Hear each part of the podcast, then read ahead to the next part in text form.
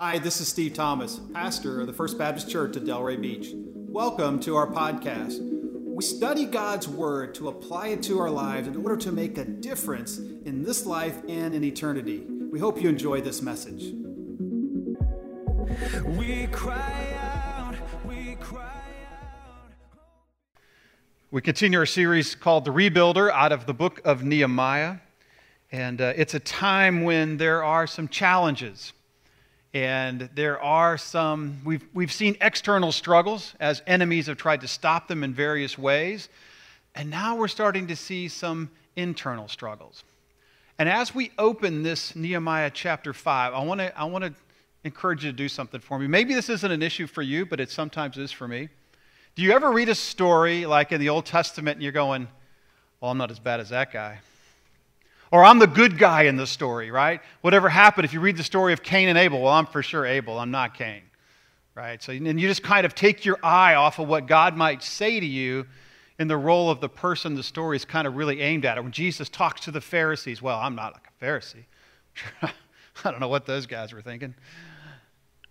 I want to do something different today. I want to challenge you to put yourself right in the bullseye of who God is speaking to try to put yourself, and I know you're probably not going to like this, but I, I want to put this in a position where I want the bullseye to be on me. God, make me the worst person in the story. Because when we don't do that, often we miss what God is saying. He's going to speak really harshly to some people today. I want you to take it in. Because I think when God's word targets us, there's opportunity for restoration. So, Nehemiah chapter 5, Nehemiah chapter 5, and this is the story of what happens to some people who are being oppressed and being mistreated by some other people. It's been a crazy time in our house these days. Um, we found out that we have some water damage. A while back, we had a little problem, had a little leak. Didn't think it was a big deal. It was in our kitchen, it was around our refrigerator water line. Got it mopped up, got it fixed, no problem, right? And we found out that we started to notice some of our flooring was cracked. Kind of happened after the fact. Some of our other flooring was bubbled up. Some of our cabinets were really wet and weren't like they were supposed to be. And we, we began to, we had to get our insurance company involved. And they came out and looked. I said, yeah, this is a, this is a big problem. And so yesterday they came and they tore out some of our cabinets. You know, church life and family life can be that way as well. There can be a traumatic event. There can be something that happens that seems like we got it taken care of. We got past that. We moved on. Everything is fine. It's then later though, we see some cracks. We see some problems. Some relationships are fractured. Some the grout that holds things together is kind of loosened up and things aren't like they should be and there's some problems. A lot of times they crop up after the fact, after the trauma. We've just been through 16 months of challenging days for most people. And during this time, a lot of people didn't get to spend time together like they normally would. Churches didn't get to gather like they normally would. Trauma has happened, and relationships have been strained. And I'm wondering if there's some cracks in some key relationships today. We're going to see this in Nehemiah chapter 5. It's so important that just as the children of Israel struggled and how they got along and how they treated one another, that we treat each other in a way that glorifies Jesus. So look with me, Nehemiah chapter 5, beginning in verse 1. Nehemiah chapter 5, beginning in verse 1. The Bible says this Now there arose a great outcry of the people and of their wives against their Jewish brothers. For there were those who said, With our sons and our daughters are so many so let us get grain that we may eat and keep alive. There were also those who said, We are mortgaging our fields, our vineyards, and our houses to get grain because of the famine. And there were those who said, We have borrowed money for the king's tax on our fields and our vineyards. Now our flesh is as the flesh of our brothers, our children are as their children, yet we are forcing our sons and our daughters to be slaves, and some of our daughters have already been enslaved, but it is not in our power to help it for other men have our fields and our vineyards. Now, here's what was happening. Remember, they're working on this project, this wall, and some of the, the people who weren't as wealthy, who were probably lower class or middle class level, they were having a hard time feeding their very families. Probably the, uh, the building of the wall got them out of their fields. They didn't have the ability to make the money. They probably didn't have any savings, really kind of living on the edge, and things just kind of pushed them over the edge. And they, they said, Our brothers are doing this to us. And what had happened is they had begun to borrow money against their fields from the other more wealthy people in the Israelite community in Jerusalem. And they had gotten to the point where they couldn't buy grain to plant anymore. And their sons and their daughters were literally being enslaved, having to take jobs or maybe indentured servitude, or maybe the daughters even married off to people to pay a debt. It's a very, very trying time, and they're not even able, they're having to borrow money to pay the taxes to the king, which was uh, quite high at the time. So they're suffering, and the people, the officials and the nobles, were the ones who were lending money. Now, it's a big question here. What was wrong with what they were doing? This seems like a normal thing, right? They're lending money to try to help people. And certainly, if you're a banker, you know that's your business. That's what you have to do. You have to exact some kind of interest in order to make a living. But in this state, what was happening is they were, they were charging really high interest rates, like credit card interest rates, like uh, pawnbroker interest rates, really high interest rates that were legal and probably even customary.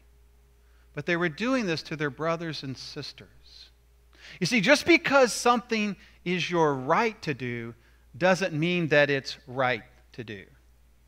Right? Just because you have the right to do something doesn't mean it's the right thing to do. Doesn't mean you should do it and take advantage of the situation. So, what they had done is they had taken their brothers and they had taken their, their land and they'd given them money back, but these guys were really in trouble. They were having a really hard time, and they really didn't have any interest or care for them. Verse 5, verse 6. So Nehemiah responds. He says, I was very angry when I heard their outcry and these words, and I took counsel with myself, and I brought charges against the nobles and the officials. And let me pause there. And you may say, well, wait a minute now. Steve, I've heard you say many times that anger is not normally a good thing and it's not. In Scripture, 90, 95% of the references to anger are very, very negative and they're very dangerous and they're harmful. James 1:20 says, "The wrath of man does not produce the righteousness of God." Colossians says, "Put away these things: anger, wrath, malice." You see, the idea that anger gets in our lives, and when we're angry as people, Jesus said it is as it has the sin of murder. Really, if you're angry at someone and just selfish rage, it's all about you getting what you want.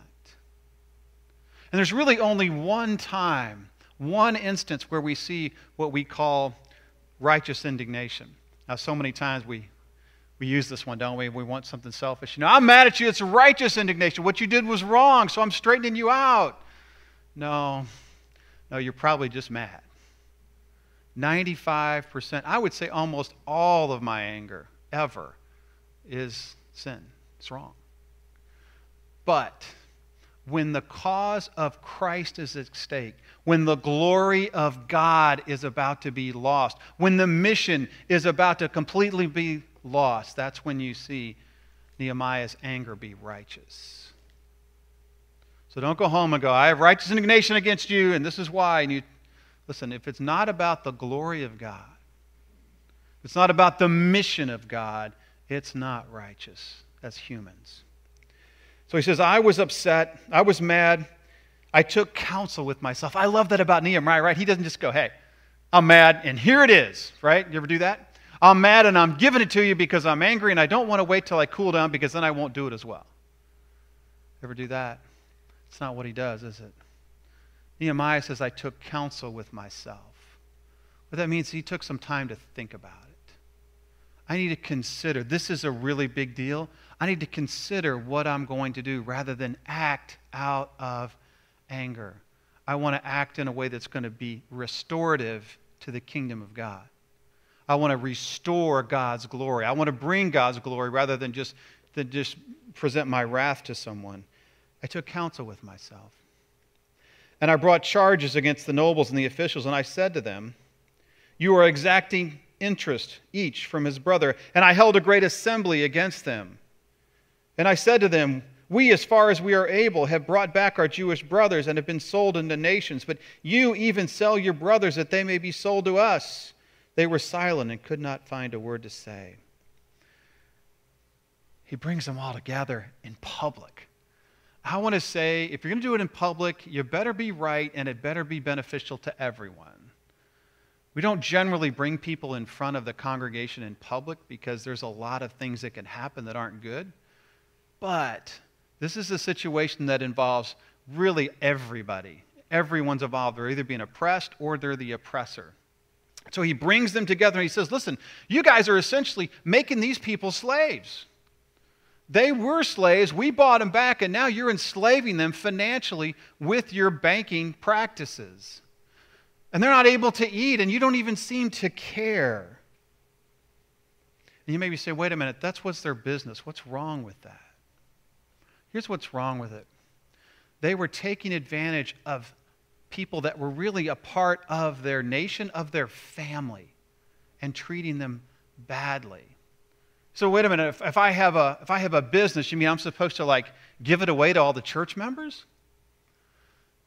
If it's really good barbecue, yes. No, no, no. Here's the thing are you taking advantage of people who can't afford to even eat? Are you not caring that someone can't afford to feed their child and you're making their life harder? And that's really what we're talking about. And I want you to know, church people, if you hire another church member to do a job for you, you need to pay them what it's worth. You don't need to go to them and go, hey, you know, I know you're a carpenter and stuff, so I need you to build my house. I need you to do it really cheap, okay? No, hey, you know, I know you're a lawyer, so would you just take my case for free? You need to pay them what they're worth.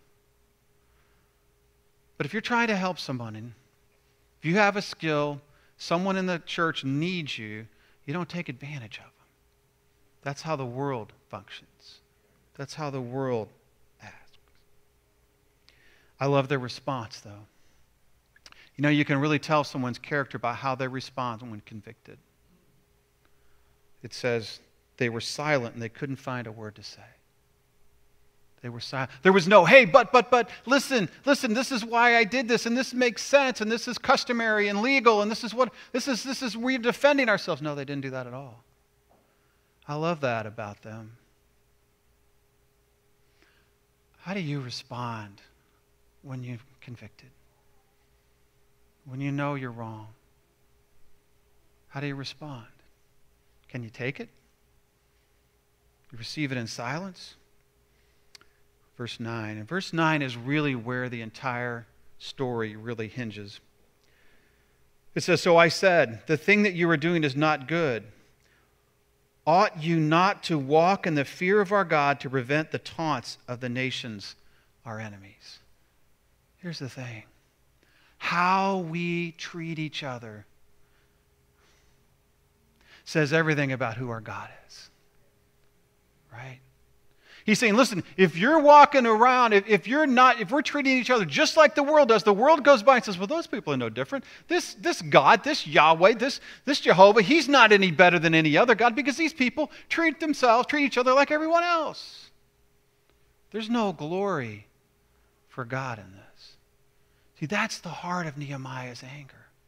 He's all about the glory of God. They're rebuilding this wall to rebuild the glory of Jerusalem and the security of Jerusalem, to bring God glory so that his people can function as his people.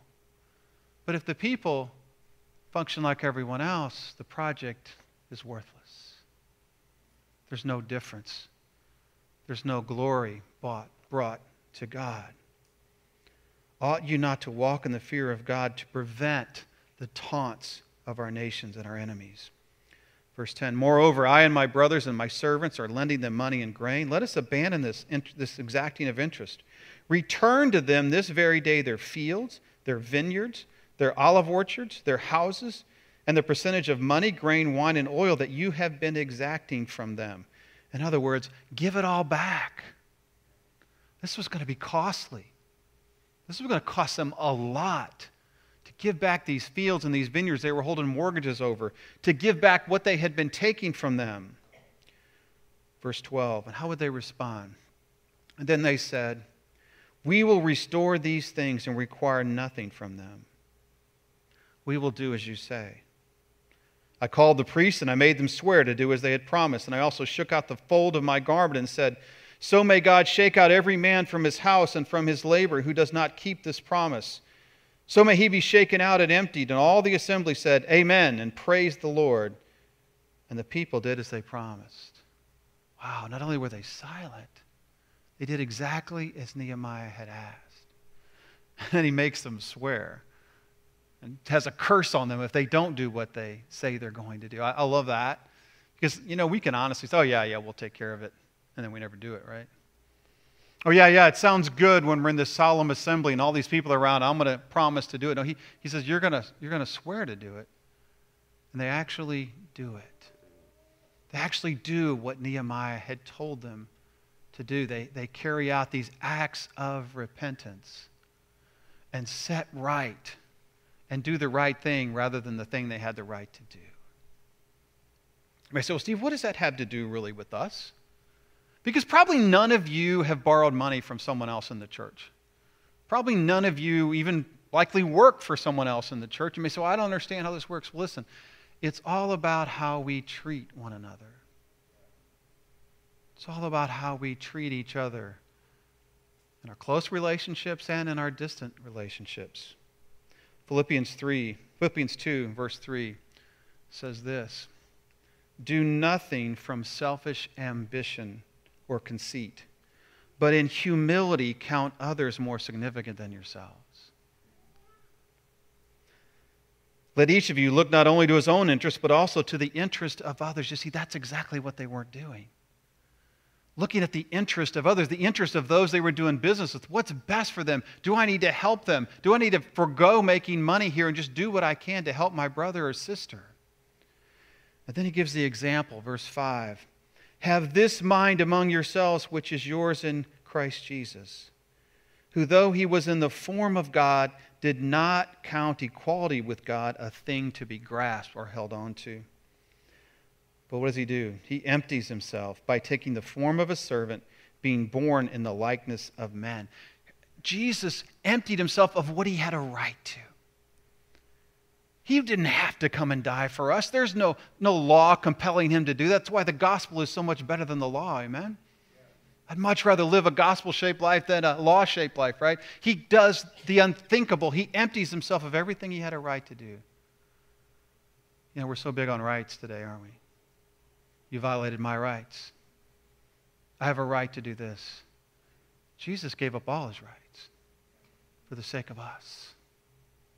He causes us, he calls us to follow that example. In verse 8, and being found in human form, he humbled himself by becoming obedient to the point of death, even death on a cross. He, he not only emptied himself, but he prepared himself to suffer the ultimate suffering and the ultimate embarrassment, the ultimate torture. Therefore, God has highly exalted him and bestowed him, bestowed on him the name that is above every name, so that the name of Jesus every knee should bow and every tongue should confess. That's the example of how we're to love each other. Interested in what their needs are and their interests are, putting others as more significant than ourselves. That's the pattern for love. That's the example for love. Romans 12:41 talks about making the other stumble. See, they were making their brother stumble. I love how it says it's good not to eat meat or drink wine or do anything that causes your brother to stumble. Is anything in your life causing someone to have a harder life? Anything at all that's going on with you, the example that you set, the way that you live, the way that you treat people, does it make it harder for them to follow Jesus? They live like you, would they be able to, to follow Jesus better? Jesus gives the ultimate commandment regarding how we treat one another in John 13, 34, and 35. It says this A new commandment I give to you that you love one another just as I have loved you. You also are to love one another. By this, all people will know that you are my disciples if you love one another. So here's what he's saying. Just like in Jerusalem in Nehemiah's time, everyone will know Jesus by how well we love like Jesus. And if we don't love like Jesus, you cannot expect people to know Jesus. You cannot expect your friend to know that you love Jesus if you treat your spouse, your husband, your wife just like the world treats their husband or wife. You can't expect a friend to know Jesus, a neighbor to know Jesus, if you're treating your parents the way every other kid treats their parents. You can't expect the world to know Jesus if you treat your friends the way everyone, your friends in the church your members of the church, the way the world treats their friends. It's got to be something different. Jesus said, They'll know you belong to me if you love like me. If you love like me. So let me ask you how are your loving relationships? Your closest relationship, if you're married, your husband or wife. Has COVID and the challenges of the last months, has it resulted in some cracks? Is there some distance there? Have you kind of fallen into the way that you treat each other, the way the world marriages work? Maybe you've become short with one another. Maybe you've come distant from one another. Maybe you haven't had, maybe you've had a hard time being loving to one another. And the relationship has grown distant and cold and coarse. How has it been for your children? How has it been for your parents? Have you begun to treat your parents the way that the world's kids treat their parents?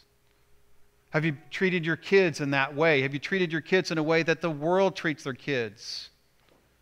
Without that kind of love to give them an opportunity to grow and thrive and develop while holding them accountable for the cause of Christ. Maybe siblings. How have you treated your siblings? Treat them like the world treats them, or have you looked out for their interest even more than your own? And what about other members of the church? Are there people that maybe you haven't seen in a long time you need to connect with and remember and re- revive those relationships? And are we loving each other the way that Jesus loved? So we need to love like Jesus so the world will know Jesus. We need to love like Jesus so the world will know Jesus. What's God saying to your heart today? Does Jesus live there? You know, I really think that the pandemic has caused people to realize does Jesus matter to me, really? Maybe you got out of church. Maybe you're back. Maybe you're watching online today and you're saying, you know what? I, I don't know. I, I feel so distant from him. Listen, today is the day to draw close. Say, Jesus, I, I don't know what's happened, but I want to restore my relationship with you. Or maybe I need to begin it for the first time. Repent of my sin and receive your Holy Spirit, be forgiven, and be able to live for you. But for some of us, a lot of us follow Jesus for a long time. But the pandemic happened, and now there's some cracks that need to be dealt with. We're going to take a few minutes to let the Spirit speak to our hearts and examine some of our relationships and ask the Spirit to reveal to us whether or not we've been loving the way Jesus loved. Would you bow with me? Thanks for joining us today. If you'd like to support this ministry, go to our website at fbcdelray.com. Also, click the share button so you can share this message with a friend or someone in need as we seek to know Jesus, to know others, and to make him known. We cry out, we cry out.